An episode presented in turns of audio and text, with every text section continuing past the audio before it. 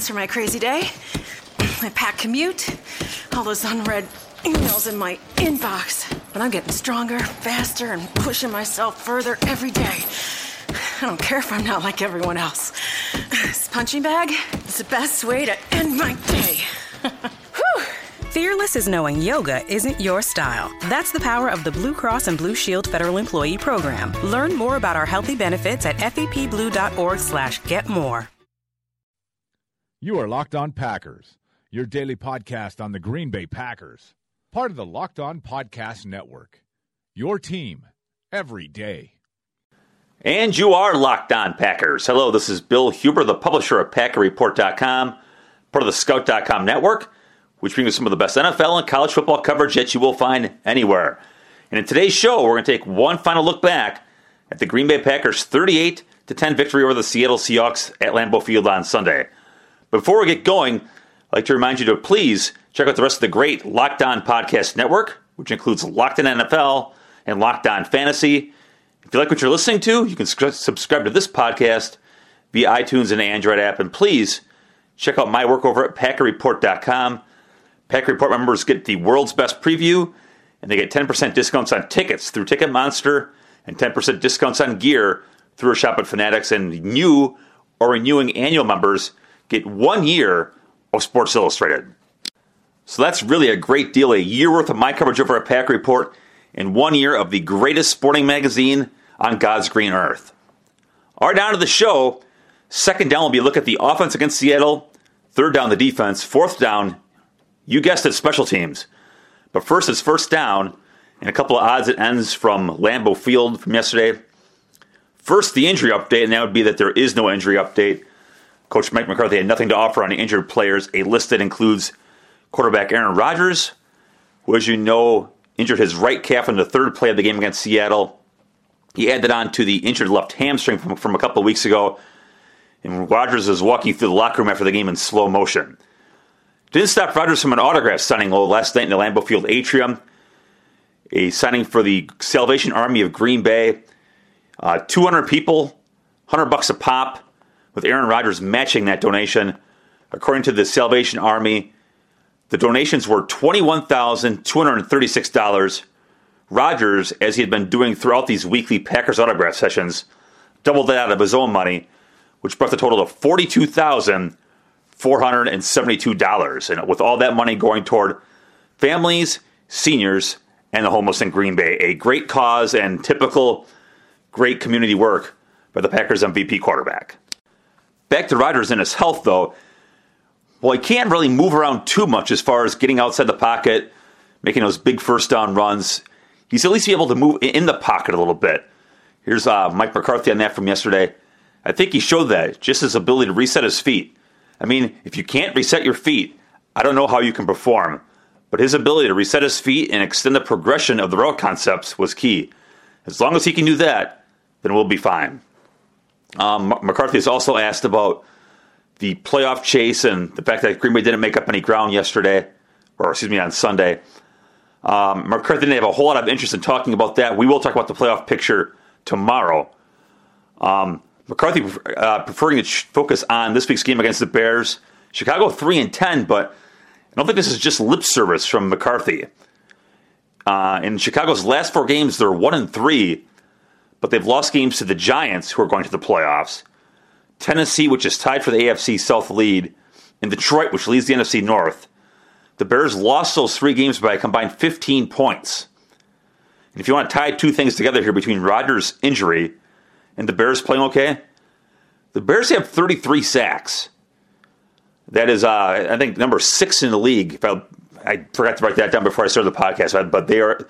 It's definitely a top 10 sack total. They've got three guys with at least seven. So on a, it is going to be horribly cold too. I know the Green Bay forecast for for Sunday is one degree. One. Um, I think I, I put that on Twitter, and someone from Chicago said we're talking three down here. Was his reply to me. So it's going to be a miserably cold day. And if Green Bay doesn't come ready to play, they're going to be in trouble. So that I think that I think McCarthy's probably, you know, a lot of times you know these coaches, it's it's it's coach speak that we have a lot of respect for the opponent, yada yada yada yada. But you know, I, I think this one is true. You know, the Bears' defense has played pretty well. The quarterback can't move, and the weather's going to be horrible. I think you put all those things together, and McCarthy's going to have a uh, look. They they just beat Seattle, and they've got Minnesota and Detroit coming up. You know, this this looks like the cliched trap game, and I think McCarthy's probably wary of that already this week.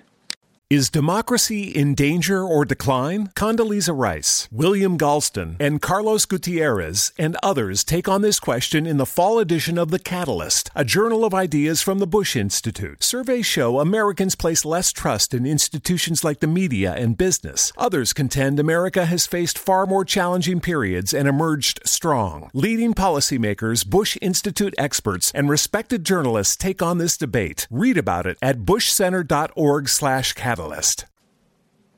All right, on to second down, and that is the offense against Seattle, and we'll lead off that with Ty Montgomery, and Montgomery playing running back, and that became a storyline again when Coach Mike McCarthy said this Ty, he's a running back. I apologize for not making an announcement. He hasn't gone to a receiver meeting in months. Well, we talked about this a long time ago. I mean, this is back when Eddie Lacy was, was healthy, James Starks was there. So I mean, Green Bay had their full complement of running backs. And I remember talking to you about practice one day when Ty Montgomery was only at running back. He was running pass rush at the running backs instead of the receivers. He was taking handoffs. And I thought most importantly, he was going through blitz pickup stuff and, and pass protection stuff. So I, I, I, I, I didn't think this was a, a, gigantic newsworthy thing, but everybody was kind of eating it up among the reporting staff. Uh, Montgomery, again, played extremely well at running back um, by nine carries, 41 yards, three catches, 45 yards. Uh, to the running game, by my count, 36 of the 41 yards came after contact, and he broke five tackles. So a heck of a day there. Uh, here's offensive coordinator Edgar Bennett. You go back and look at what he was able to accomplish this past game. Broke a lot of tackles. That's the number one thing that stood out. Played with very good balance. Accelerated his feet on contact. And then you saw our offensive line as well, and some of our other players come in there and push the pile, moving it forward. But he's a weapon. He's a versatile player that can really create a matchup to your advantage. And that's something that Coach McCarthy has stressed as far as putting guys in position to be playmakers and make the most of their opportunities. Of course, he's look, he's the best running back, right? I mean, there's, I mean, James Starks. His season is pretty. Uh, has been told pretty well by now. He's averaging, you know, a, a couple feet per carry, it seems. And uh, Christine Michael can't be trusted to go the right direction. So Montgomery's really the best guy, and you know I've gotten this for weeks. So why don't they give him more touches? And I, as I keep telling people, he might be playing running back, he might be running back, but he's still a receiver playing running back. And and, and by that I mean he's trained to be a wide receiver for years. You know, going back to his years at Stanford and the first couple years here, he trained to be a wide receiver, and that's a different kind of training a different kind of body than running back. And I just don't think he's designed to handle 15 carries a game. Now, maybe next year, maybe next year he'll be able to do that once he can train to be a running back and, and put on, I don't want to say put on weight because he's already a big enough guy, but put on weight in the right spots and, you know, kind of build that padding, as, as, as they call it. So, um, I, I, I think that showed up late in the second half or late late in the second quarter, on a nice outside run, he got hit, and he stayed down on a knee on the sideline for a good two or three minutes, and and and they, they were checking out his shoulder, and you know he so he ends up rushing the ball seven times in the first half and only two in the second half. So I, I think that play was a pretty good reminder of he probably can't have a steady diet of Montgomery running back now. As these games get more important, and if these guys make the playoffs, then I then I think maybe all bets are off, and you, you, you run your horses out there, and you hope that that Montgomery can can withstand a heavy workload for you know in a theoretical you know four or six game march to the Super Bowl. I, th- I think you have to maybe react that way, but I, th- I think you at least got to play it safe. It helps if you're Ty Montgomery, and it helps if you have a limited mobility quarterback to have a good offensive line. And the Packers have had just that Every Monday, we get data from Pro Football Focus that they send to us. And all year long, Green Bay's O line has been number one in their pass protection metric. And you saw that again against Seattle. Uh, Rodgers, 24 dropbacks, sacked one time. According to Pro Football Focus, no sacks and no quarterback hits charged against that O line. The uh, the few the, the one sack and the few hits where he the uh, PFF charged to Rodgers for holding the ball too long. So the line's been great. I mean, you look at the defensive stats here. Michael Bennett, one of the best D linemen in the league, three tackles, including one for loss, no quarterback hits. Cliff Avril, who had 10 sacks entering the game, two tackles, two quarterback hits, but no sacks. And Frank Clark, their number three D end, who had, I believe, seven and a half sacks entering the game, not even on the stat sheet. So that is great work by you know basically everyone involved, especially the tackles, Bryan Bulaga and David Bakhtiari who have been great all year, and I have no idea about tackles the rest of the league. I do know that they are playing like Pro Bowlers. No, I don't know. I couldn't tell you if the left tackle for Tampa Bay has been all world this year or not. Not a clue. And I think anybody out there who thinks they know probably is lying to you, unless you're like the Pro Football Focus guys and you got metric, but metrics. But again, I have no idea if they're going to be Pro Bowlers, but they've been terrific. TJ Lang has been great. When's the last time that you thought about Lane Taylor? Probably never. And you, maybe you'll think about him this week with, with Josh Sitton, uh, I believe, being back in the starting lineup for the Bears. And Corey Linsley is better than J.C. Tretter at center. So the line has been terrific and has given Rodgers all the time he's needed, uh, whether injured or not. So, you know, a tip of the cap to those guys for what they did against the Seahawks on Sunday. And that takes us to third down, and it'd be the Packers' defense. You go back during that four game losing streak, the last two games were uh, the losses to Tennessee and Washington. In that Washington game, they allowed 42 points. The last three games against Philly, Houston, and Seattle, a total of 36. Now, we'll get into the turnaround tomorrow. I've got, I've got some thoughts on that. But I think a few guys merit attention from their game against Seattle. One, safety Morgan Burnett. He played all 71 snaps 63 of those at linebacker. Green Bay Backs basically played their dime defense the entire game. And that to me was the key to everything. And I wrote about this over at PackerReport.com.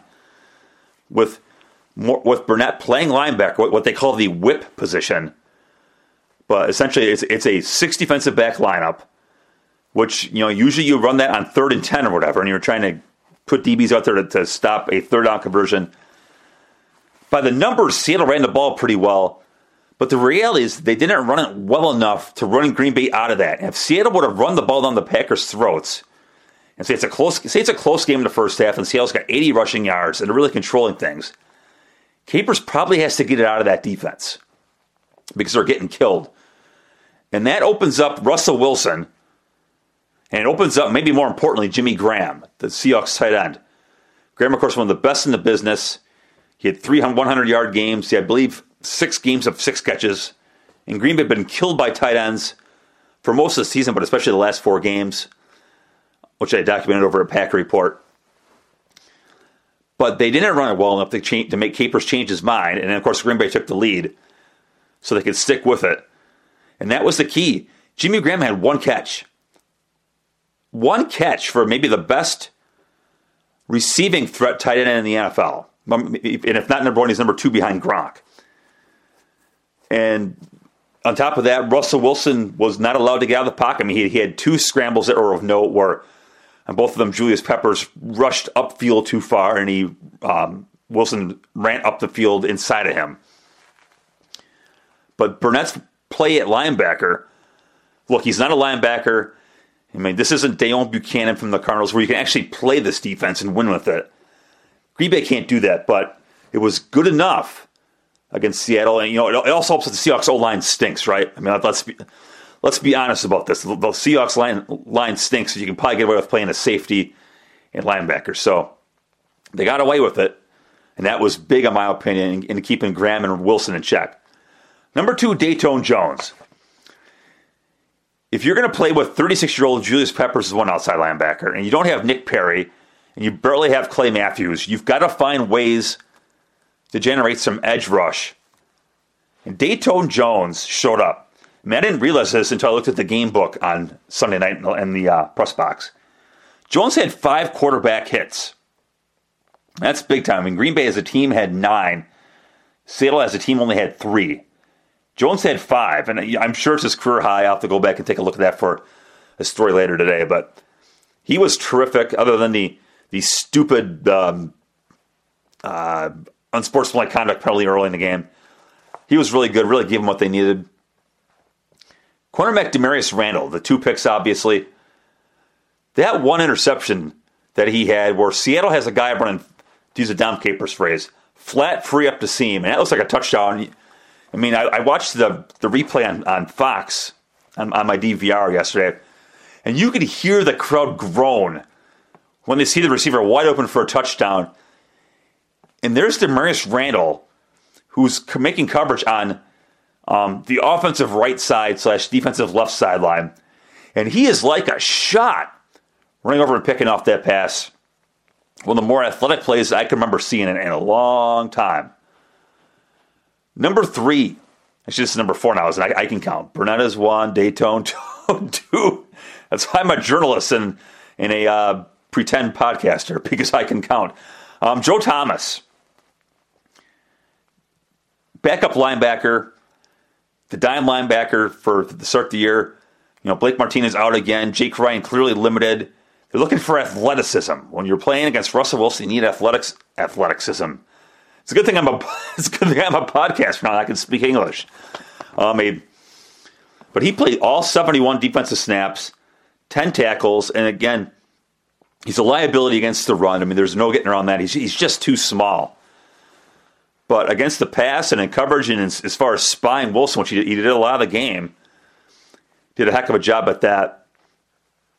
And then there's Christian Ringo, who Keith and I had a lot of fun with in our podcast last night. I'm sure I'm sure you know the play I'm talking about. It's third down. Green Bay's got 10 guys in the field. Ringo comes running out late. And right in stride, the Seahawks snap the ball. So it becomes like a 30 yard head start blitz. And he smacks into left guard Mark Glowinski, sends Glowinski flying backward right into the lap of Russell Wilson. Wilson with a unable to step into the pass, airmails his pass out into the flat, incomplete pass. Actually, I think I misspoke there. I don't, I don't think it was a third down play, but you know, either way, a funny play, not especially a noteworthy play, but super funny. All the serious writers up in the press box laughing our butts off watching what happened. Here's uh, defensive coordinator Dom Capers having some fun with it as well on Monday. I'd like to tell you that was part of the game plan. We put our dime defense out there, and Christian thought he was going to come out. By the time he got over to the sideline, we only had 10 people out, and everybody's yelling, so he got a running start on that guard.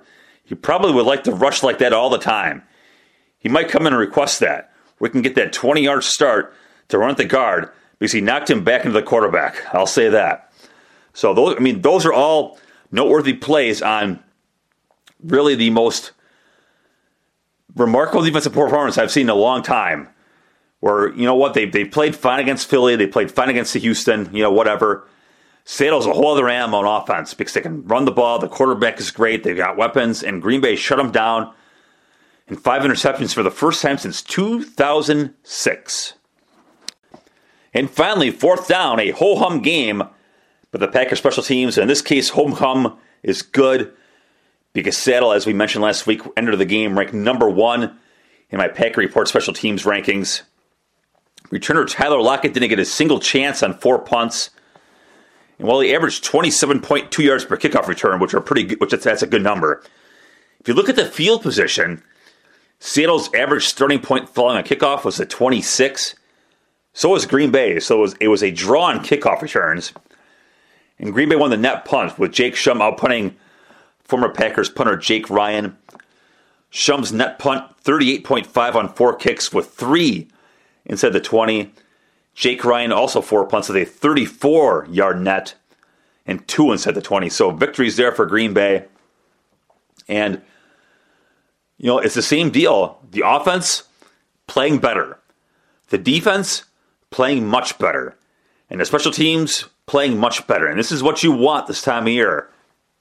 You know, It's all well and good to be playing great football in September and October, but this is the time of year that you need to play well. And certainly, if you're the Packers, you don't want to, you don't want to be four and six and having to be in must-win mode for the last month and a half of your season. But the Packers are playing the best football of the year, and this is exactly when you want it. So all arrows are pointing up. We'll see if they can keep this up at Chicago on Sunday. And that will do it for this episode of Locked On Packers. Thank you as always for listening. Like I've said before, I would not do this without you because I have no interest in talking to myself for a half hour every morning. Thank you again for listening. Have a great day, and I will talk to you tomorrow. Is democracy in danger or decline? Condoleezza Rice, William Galston, and Carlos Gutierrez and others take on this question in the fall edition of The Catalyst, a journal of ideas from the Bush Institute. Surveys show Americans place less trust in institutions like the media and business. Others contend America has faced far more challenging periods and emerged strong. Leading policymakers, Bush Institute experts, and respected journalists take on this debate. Read about it at bushcenter.org slash catalyst.